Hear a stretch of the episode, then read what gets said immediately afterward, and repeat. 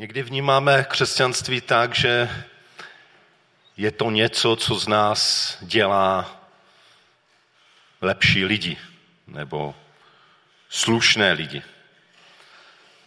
Myslím si, že dost často se tak dívají na křesťany ty, kteří jsou kolem a možná se tak někdy někteří křesťané dívají, že to je to podstatné.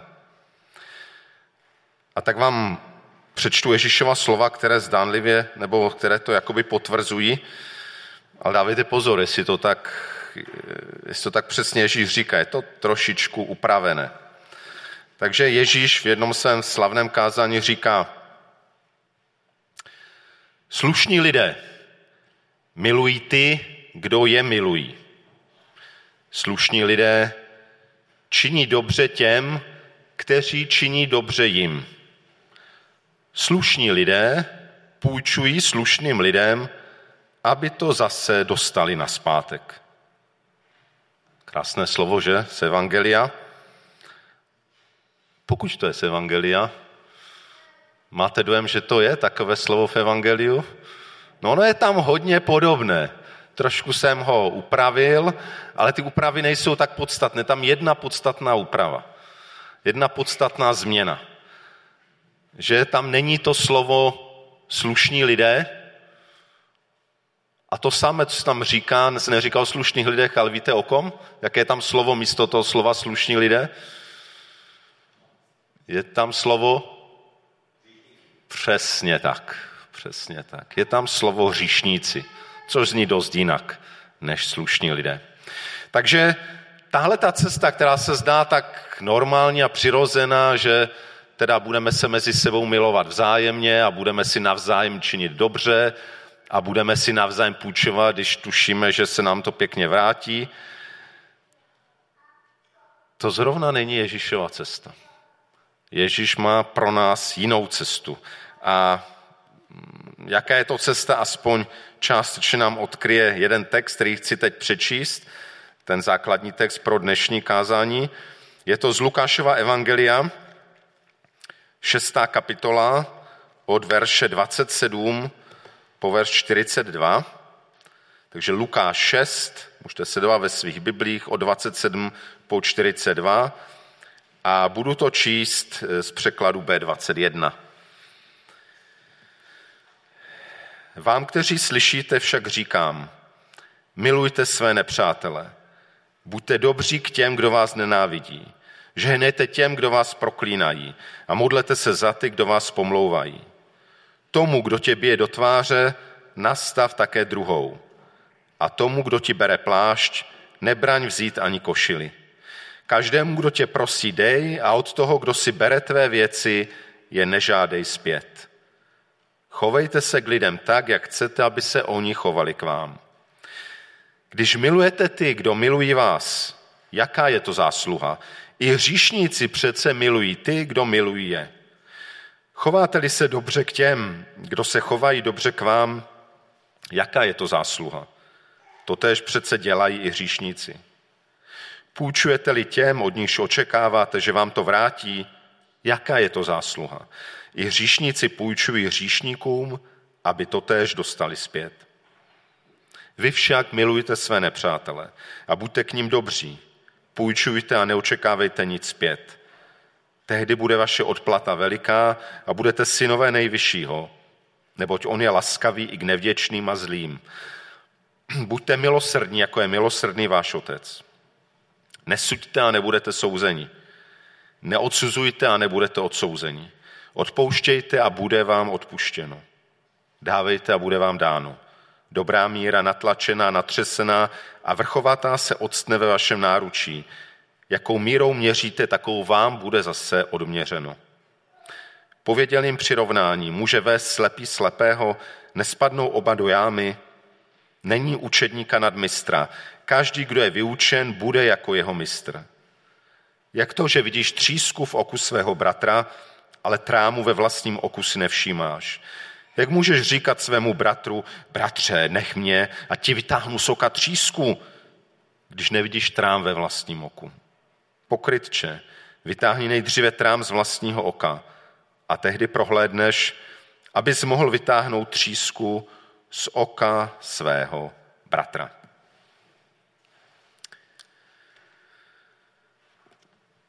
Tak to je jenom část nárysu té cesty, na kterou pozývá Ježíš. A na první pohled je to těžká cesta. A je to veliká výzva. Nebudu detailně rozebírat ten text, možná jenom ten začátek, když si uvědomíme, že Ježíš vyzývá jakoby k protikladným reakcím. Máme milovat ty, kteří jsou nepřátelé vůči nám, kteří se nepřátelsky chovají k nám. Máme dobře činit těm, kteří, kteří nás nenávidí. Máme žehnat neboli dobře mluvit o těch, kteří o nás zmluví zle, kteří nás proklínají. Máme se modlit za ty, kteří nám ubližují nebo nás pomlouvají.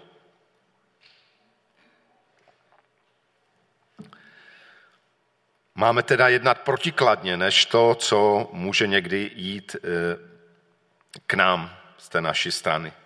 Nejde o nějakou emocionální lásku k těm, kteří nám ubližují nebo jsou k nám nepřátelé, ale o opravdový zájem o, o jejich dobro, o jejich věčné určení. Tohle Ježíšovo učení je radikálně nové. Jako mnoho věcí, samozřejmě Ježíš vychází ze staré smlouvy, starého zákona, ale tohle je jedno místo, kde e, takovýmhle způsobem starý zákon nevyučoval. Jde mnohem dál. Je to radikálně nové i v kontextu starého zákona. A ty verše, které jsem trošku e, pozměněně citoval na začátku toho slova o, e, o milování, činění dobrého, o půjčování, Ježíš říká, ve světě to funguje tak, že je to vzájemně, že prostě milujeme, máme rádi ty, kteří mají rádi nás, že půjčujeme těm, kteří nám to vrátí, a nebo od kterých si my zase můžeme někde půjčit, že činíme dobře těm, kteří e, nám dobře činí, že mluvíme dobře o těch, kteří o nás dobře mluví. A Ježíš říká, no to je přirozené, na tom není nic zvláštního. Jo, tak to ve světě najdeme. Ale Ježíš říká docela ostře, ale to je život hříšníků. To, to není nic zvláštního na tom, to je život hříšníků. A tam je to klíčové slovo, co Ježíš říká, že tam chybí v takovémhle životě. V podstatě mě žádný známý překlad to nepřekládá doslovně. Tady v té 21. se opakuje, jaká je to zásluha, když milujete, kdy do vás milují, když půjčujete těm, kteří vám to vradí, jaké je to zásluha. Eh, některé překlady to překládá jinak, ale doslova v tom originálu je právě slovo milost. Tam se říká, jestliže si dobře děláte navzájem, milujete se navzájem, půjčujete si navzájem, co je na tom zvláštního? Tam není, to je totiž život, ve kterém není milost. A to je život bez milosti. Vzpomínáte, jak jsme před dvěma týdny mluvili o tom, o tom rozdílu, o životě pod boží milostí nebo z boží milosti a bez milosti, tak vlastně tohle je ten život, kde ta milost chybí, kde ta milost není. A tak ten text, který jsme četli, je vlastně výzvou k životu, kde děláme dobro, aniž bezprostředně čekáme, že to dobro se nám bude vracet. Výzva k něčemu, co už kdysi dávno, když jsem studoval Boží slovo, jsem si to nazval, že prostě tahle láska, které nás Ježíš vyzývá, je jednostrana. A to je na ní to zvláštní. Není to prostě láska, kterou si navzájem vracíme a očekáváme to jeden od druhého, ale je to výzva k lásce, kde se rozhodou milovat a dělat dobře bez ohledu, bezohledně, dá se říct, bez ohledu na to, jak ta druhá strana odpoví. To je láska, které nás Ježíš vyzývá. Ten text, který jsem četl, je e, Lukášova verze toho, co e, má Matouš ještě v rozšířenější podobě a nazývá se to tím slavným názvem Kázání na hoře. Tam toho ještě víc, ale tohle je takové jádro. U Lukáše to Ježíš říká na rovině, tak tomu někde říká kázání na rovině, ale jde o tohleto kázání, kázání na hoře. A Nevím, jak jste vnímali, a to si můžete sami říct, když jsem dneska tenhle text četl.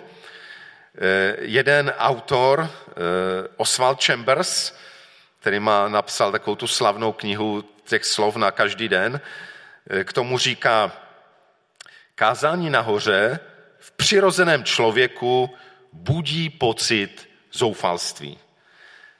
A přesně to Ježíš chce. Pošetile spoleháme na vlastní spravedlnost a myslíme si, že se Ježíšovým učením dokážeme řídit, ale Bůh nás z našeho omylu vyvede. Že posloucháme to, co nám Ježíš říká o milování nepřátel, o nastavování druhé tváře a tak dále a tak dále, pokud to v nás budí ty, ten dojem, no to je hrozné, to je šílené, to se nedá naplnit, Jestli jsme to i dnes tak cítili, tak to je prosím svědectví o přirozeném člověku, který je v nás. Ten takhle reaguje, protože pro přirozené lidi to je, to je nemožné, to je zoufalé, to je šílené. Čem prostě tak, a myslím si, že to tak je.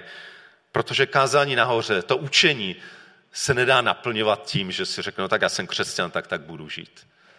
Tak to prostě nefunguje. My toho nejsme schopni.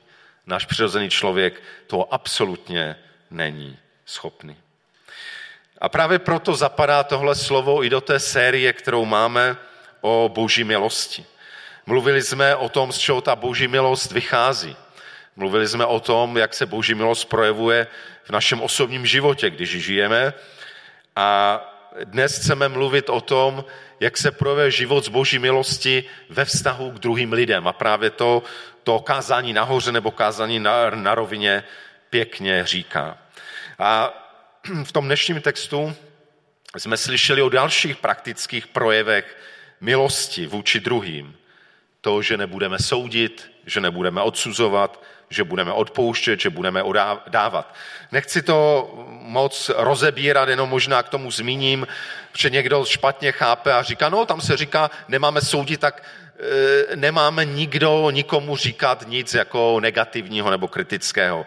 To, to tak není. Boží slovo jinde říká, že máme se napomínat. E, jde spíš o to, jak to pěkně v tom překladu rozšířeném říká Kurz, že nemáme soudit povrchně, ukvapeně a nemilosrdně. A že nemáme soudit tam, kde už je prostor pro boží soud, to znamená, kde se to týká podílu na božím království a, a e, věčného soudu. Také, a to bylo v závěru toho dnešního textu, tam ten známý podobenství o trámu a třísce eh, pěkně ukazuje, že to souvisí s tím, co je v našem oku. To znamená v tom, jak se díváme na druhé lidi. Jaký je náš pohled na druhé. A taky to neznamená, že nikdy nesmím nikomu druhému říct, že na něm není něco v pořádku, že má obrazně řečeno tu třísku v jeho oku. Ale ten text říká, neříká, že to nikdy nemáme dělat, ale říká, že prioritně máme být zaměřeni na to, aby jsme sledovali vlastní oko, svůj vlastní pohled, svůj vlastní život a objevovali tam ty trámy, které nám brání tomu, aby jsme vůbec s láskou přistoupili k druhému člověku a mohli vidět nějakou třísku. Ten pohled mi připomněl jeden, jeden příběh, kdy jeden rabín se ptal svých učedníků, eh, kdy myslíte, že začíná den? A tak ti učedníci přemýšleli a jeden říkal, no den začíná, kdy, kdy eh, se objeví slunce nad obzorem. Nebo ten druhý říkal, no den začíná, když už je tak vidět, že vidím eh, keř na vzdálenost, já nevím, 50 metrů. A ještě možná jiné nápady, jak odpověď na tu otázku se objevily. Ale rabín kroutě hlavou, že ne, a pak dal tu svou odpověď. Eh, den eh, začíná tehdy, když dokážeme ve tváři druhého člověka vidět bratra a sestru. Den začíná tehdy, když dokážu ve tváři druhého člověka vidět bratra a sestru. Den, kdy se dokážu z milostí dívat na lidi kolem sebe. Tom dnešním textu taky máme, jaký je důsledek toho, jestliže jestliže takto budeme z milostí žít svůj život ve vztahu k druhým lidem. Eh, Ježíš tam říká, že když takto budeme žít, eh, budeme synové nejvyššího, neboť on je laskavý k nevděčným zlým. Máme být milosrdní jako milosrdný náš otec. Jinými slovy, tenhle způsob života, tenhle způsob vztahu k druhým lidem bude nás eh, vlastně bude připodobňovat Bohu. Protože On je Bohem plný milosti. On je Bohem, který se z milostí dívá na nás lidi.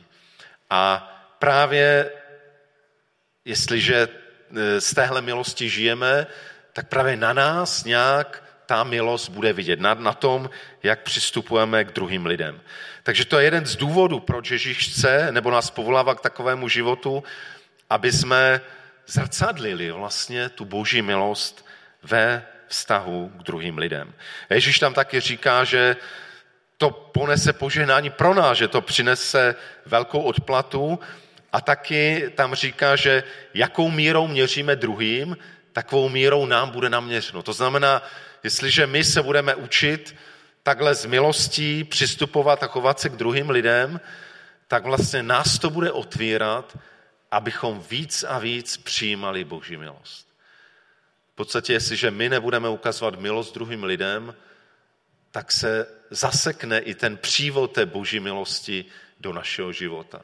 Proto Ježíš říká, eh, a je to i v modlitbě odčenáš, odpust nám naše viny, jako i my odpouštíme. Znamená, když my nebudeme odpouštět, když my nebudeme projevovat milost vůči druhým, tak se ucpe kanál boží milosti k nám a nebude k nám proudit. Naopak, když to otevřeme, tak bude víc boží milosti proudit do našeho života. A to ovoce není jenom pro nás, když se rozhodneme takovým způsobem žít, ale to ovoce se bude dotýkat dalších lidí. Jeden příklad z Bible, víme, jakým způsobem Štěpán svědčil eh, jeho nepřátelům a když ho kamenovali, tak se modlil podobně, jako když Ježíš umíral, eh, Bože, nepřičíte jim tento hřích, odpustím. A v téhle milosti odcházel z tohoto tak milosti vůči jeho nepřátelům, vůči jeho vrahům. A ono to přineslo své ovoce. Možná mnohé ovoce, ale o jednom ovoci víme, že mezi těmi muži, kteří ho kamenovali, byl jakýsi šavel. A ta milost e, pracovala v něm delší dobu, než e, přišel ten okamžik, kdy Šavel kapituloval před svým Bohem, stal se Pavlem, stal se jedním z nejvýznamnějších kristových učeníků, díky kterému máme většinu nového zákona dnes. To ovoce toho, že Štěpán až dokonce žil z boží milosti a tu boží milost ukazoval dál, tak to ovoce proměňovalo lidi kolem něho. Byť třeba v první chvíli to nebylo vidět.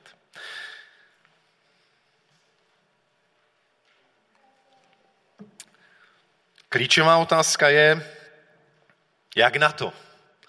Jak, jak dokázat takto žít? Jak dokázat žít to, to, co je pro přirozeného člověka nemožné? Naplňovat tohle Ježíšovo, Ježíšovu výzvu. Tenhle život z milostí, život protikladný tomu, co, co vnímáme a přijímáme v dnešním světě. Možná jenom dvě věci tu řeknu. První souvisí s celým tématem té naší série. Eh, musíme jít ke zdroji. Potřebujeme hlouběji poznávat a přijímat Boží milost. Abychom mohli milost dávat dál, musíme ji sami přijímat a mít. Samozřejmě, pokud tu milost nemáme pro svůj vlastní život, tak je nemožné ji dávat druhým. A bude to, pokud se to budeme snažit, bude to křeč, která stejně nepřinese výsledek. My potřebujeme tu milost přijmout pro svůj život, poznávat ji a přijímat. Eh, Daniel Hečko ve své knize o milosti uvádí takovou docela silnou ilustraci. Představte si, že dost hrozná představa. Představte si, že máte nějaké milované dítě, malé dítě a někdo ho unese a zavraždí. Kdo jste četli knihu Chatrč, tak tam zrovna na tomhle příběhu je rozvinut velmi zvláštní příběh. A teď teda ti lidé, kteří tohle prožívají, pokud se dostane, prožívají hrozné věci uvnitř, po dlouhém hledání se podaří objevit toho, toho zákeřného vraha, který to dítě zavraždil. A my teď máme vícero možností, jak na tu situaci zareagovat. Můžeme vzít nějaký vražedný nástroj a, a, a toho vraha zabít. Tak on vzal život, tak teď my ho o něho připravíme. To je pomsta.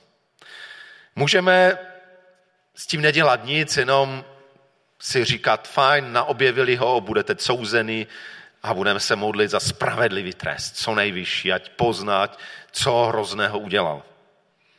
To je spravedlnost. Ale je tu ještě jiná varianta. Můžeme odpustit tomu člověkovi, možná můžeme zjistit, že možná tak děsivě se chová, protože prožil něco děsivého ve svém vlastním dětství. Tak to často totiž bývá. A můžeme přijmout toho vraha, možná po tom, co si odsedí svůj trest, přijmout toho vraha jako chybějící článek do naší rodiny, místo toho, který byl zavražděn. Že si řekneme, to je, to je naprosto šílené. Kdo z nás by tohle udělal? Možná by jsme došli k tomu druhému bodu, že se nebudeme angažovat jenom, ať dostane ten spravedlivý trest. Kdo by byl takhle šílený, aby odpustil tak, že dokonce přijme to, to děsivého vraha za své dítě, za svého syna. Přátelé, je to šílené. A já znám jednoho šíleného, který takhle jedná. Víte, kdo to je? Náš Bůh. Náš Bůh je takhle šílený. Náš Bůh je ten, který nám, vrahům jeho syna, a je to tak, přátelé, nevidím tu nikoho, kdo by nebyl vrahem. Není. Nám, vrahům jeho syna, dal milost. Odpustil nám. A nejenom, že nám odpustil, on nás přijal za své syny a své dcery. To je milost. Milost není ochočené zvířátko a někdy jsme si v našich církvích zvykli. Milost mít v nějakém takovém, takové ohrádce, to je fajn, že nám pán Bůh odpustil, ale milost je, je fakt něco, co převrací náš přirozený život. Milost je šílený krok lásky, který udělal živý Bůh vůči každému z nás. A jestli si vzpomenete na to slovo, které tu měl bratr Tomáš Nožka před týdnem, o té veliké výměně na Kristově kříži. Kristův kříž to je to centrum, kde se zjevuje Boží milost a kde přichází všechno naše zlo, aby bylo ukřižováno na Ježíšově kříži. Přichází na Ježíše, on se pro nás stal říchem. A naopak, aby, aby jeho, jeho dobro přišlo na nás, aby na nás přišla jeho spravedlnost, jeho odpuštění, jeho život, jeho bohatství, jeho sláva, jeho synovství, jeho svoboda. To všechno plyne k nám. Ale plyne to k nám z Kristova kříže. Proto apoštol Pavel říká, že ten Kristův kříž to je bláznosti pro ty moudré tohoto světa. A my bohužel jsme někdy těmi moudrými, že teoreticky to bereme, ale když přijde kosa na kámen, tak, tak zjistíme, jak je ta milost šílená. A zjistíme to často právě tehdy, když Bůh po nás chce, abychom projevili milost druhému. Abychom projevili milost tomu, kdo je na nás zlý, kdo nám ubližuje, kdo nás nemá rád. A to je jenom maličko toho, co prožil Ježíš. A už tehdy se zjišťujeme, jak, jak je náročné a jak je šílená tahle ta milost. Ale možná právě tehdy, když zjistíme, že, že jsme těmi Ježíšovými vrahy, který potřebují, životně potřebují ty milost, a když nám to dojde, když to prožijeme, když se to dotkne, tak to může udělat tu proměnu v našich srdcích, která způsobí, že začneme dávat milost druhým. To není z nás. To je boží moc, ale které my musíme dát prostor, aby nás proměnila. Takže to jedno klíčové pro to, abychom žili nebo začali naplňovat to horské kázání, to, k čemu nás Ježíš pozval ve svém životě, je, abychom hlouběji poznávali co Bůh v Ježíši a jeho kříži pro nás udělal, abychom to poznávali, aby to proměňovalo náš život. A ještě jednu věc, na kterou nemáme čas to rozebírat, ale, ale napadla mě, že by to tu mělo zaznít. Často tu boží milost našeho života něco bere, něco krade. Máme takové možná otvory v tom našem srdci, kterými ta milost vytéká ven, i pokud jsme ji přijali. Eh, přečtu dva verše z listu Židům, 12. kapitoly, verše 14-15. Židům 12, 14 až 15. Usilujte o pokoj se všemi lidmi a o svatost, bez níž nikdo neuvidí pána. Dávejte pozor, aby se někdo nepřipravil o boží milost a aby se nerozbujel nějaký kořen hořkosti, který by nakazil a poškodil mnohé. Autor tohoto listu říká, dejte pozor, aby se někdo nepřipravil o boží milost. Víte, on neříká, dejte pozor, aby vás někdo nepřipravil o boží milost. Přátelé, dobrá zpráva je, že nikdo, nikdo nás není schopen připravit o boží milost. Nikdo nemá tu moc. Žádný druhý člověk nemá tu moc. Tady se říká, aby se někdo nepřipravil. Jediní, kdo nás můžou připravit o boží milost, jsme my sami. Jsem to já. Já se můžu připravit o boží milost. A autor listu Židům říká, že to souvisí s tím, když bují nějaký kořen hořkosti. Je to něco, možná nějaké zranění, které jsme prožili od druhého člověka, kde nejsme schopni, a možná spíš ochotní, odpustit nebo prostě naplnit to milostí, pustit to ze svých rukou, kdy nejsme schopni z milosti se na to člověka podívat. A tento kořen hořkosti vůči lidem, někdy vůči sobě nebo i vůči Bohu, když dovolíme, aby bujel, to je právě jeden z nejdůležitějších zdrojů toho, že se můžeme o boží milost připravit. Že už neusilujeme o tom, o ten pokoj se všemi lidmi. A už vůbec nemůžeme mluvit o svatosti, bez níž nikdo neuvidí pána, protože svatost znamená, že jsme Bohu podobní. Pokud v sobě máme ten kořen hořkosti a nějakým způsobem si říkáme a obhajujeme to, že na to máme právo, když nám udělal to a to, když se takto začneme obhajovat, tak nečekejme, že nás bude obhajovat Bůh. Když sami sebe obhajujeme, vlastně sami sebe odsuzujeme. Obhajovat sám sebe je jeden z našich nejčastějších hříchů, i mých hříchů. To je jedna, jedna z cest, kterými boží milost může unikat z našeho života. A tak ten druhý konkrétní krok, jak můžeme dělat, abychom žili z boží milosti, je vykořeňovat, objevovat a vykořeňovat ty kořeny hořkosti. A tak když na závěr zhrnu tedy to dnešní poselství. Bůh nás povolal k tomu, abychom byli jemu podobní. On je plný milosti, abychom my tu milost na nás byla vidět a mohli dávat druhým. A k tomu je třeba tu boží milost přijímat. Sami v sobě nenaj, musíme se učit ji přijímat, poznávat ji, otvírat se ji víc. Musíme se jí nechat proměňovat. To nestačí vědět o té milosti tady, tady v hlavě. Potřebujeme, aby, aby to vědomí milosti toho, co Bůh pro nás udělal, to, jaký jsme my, jaký, jaký je On, aby to proniklo naše srdce.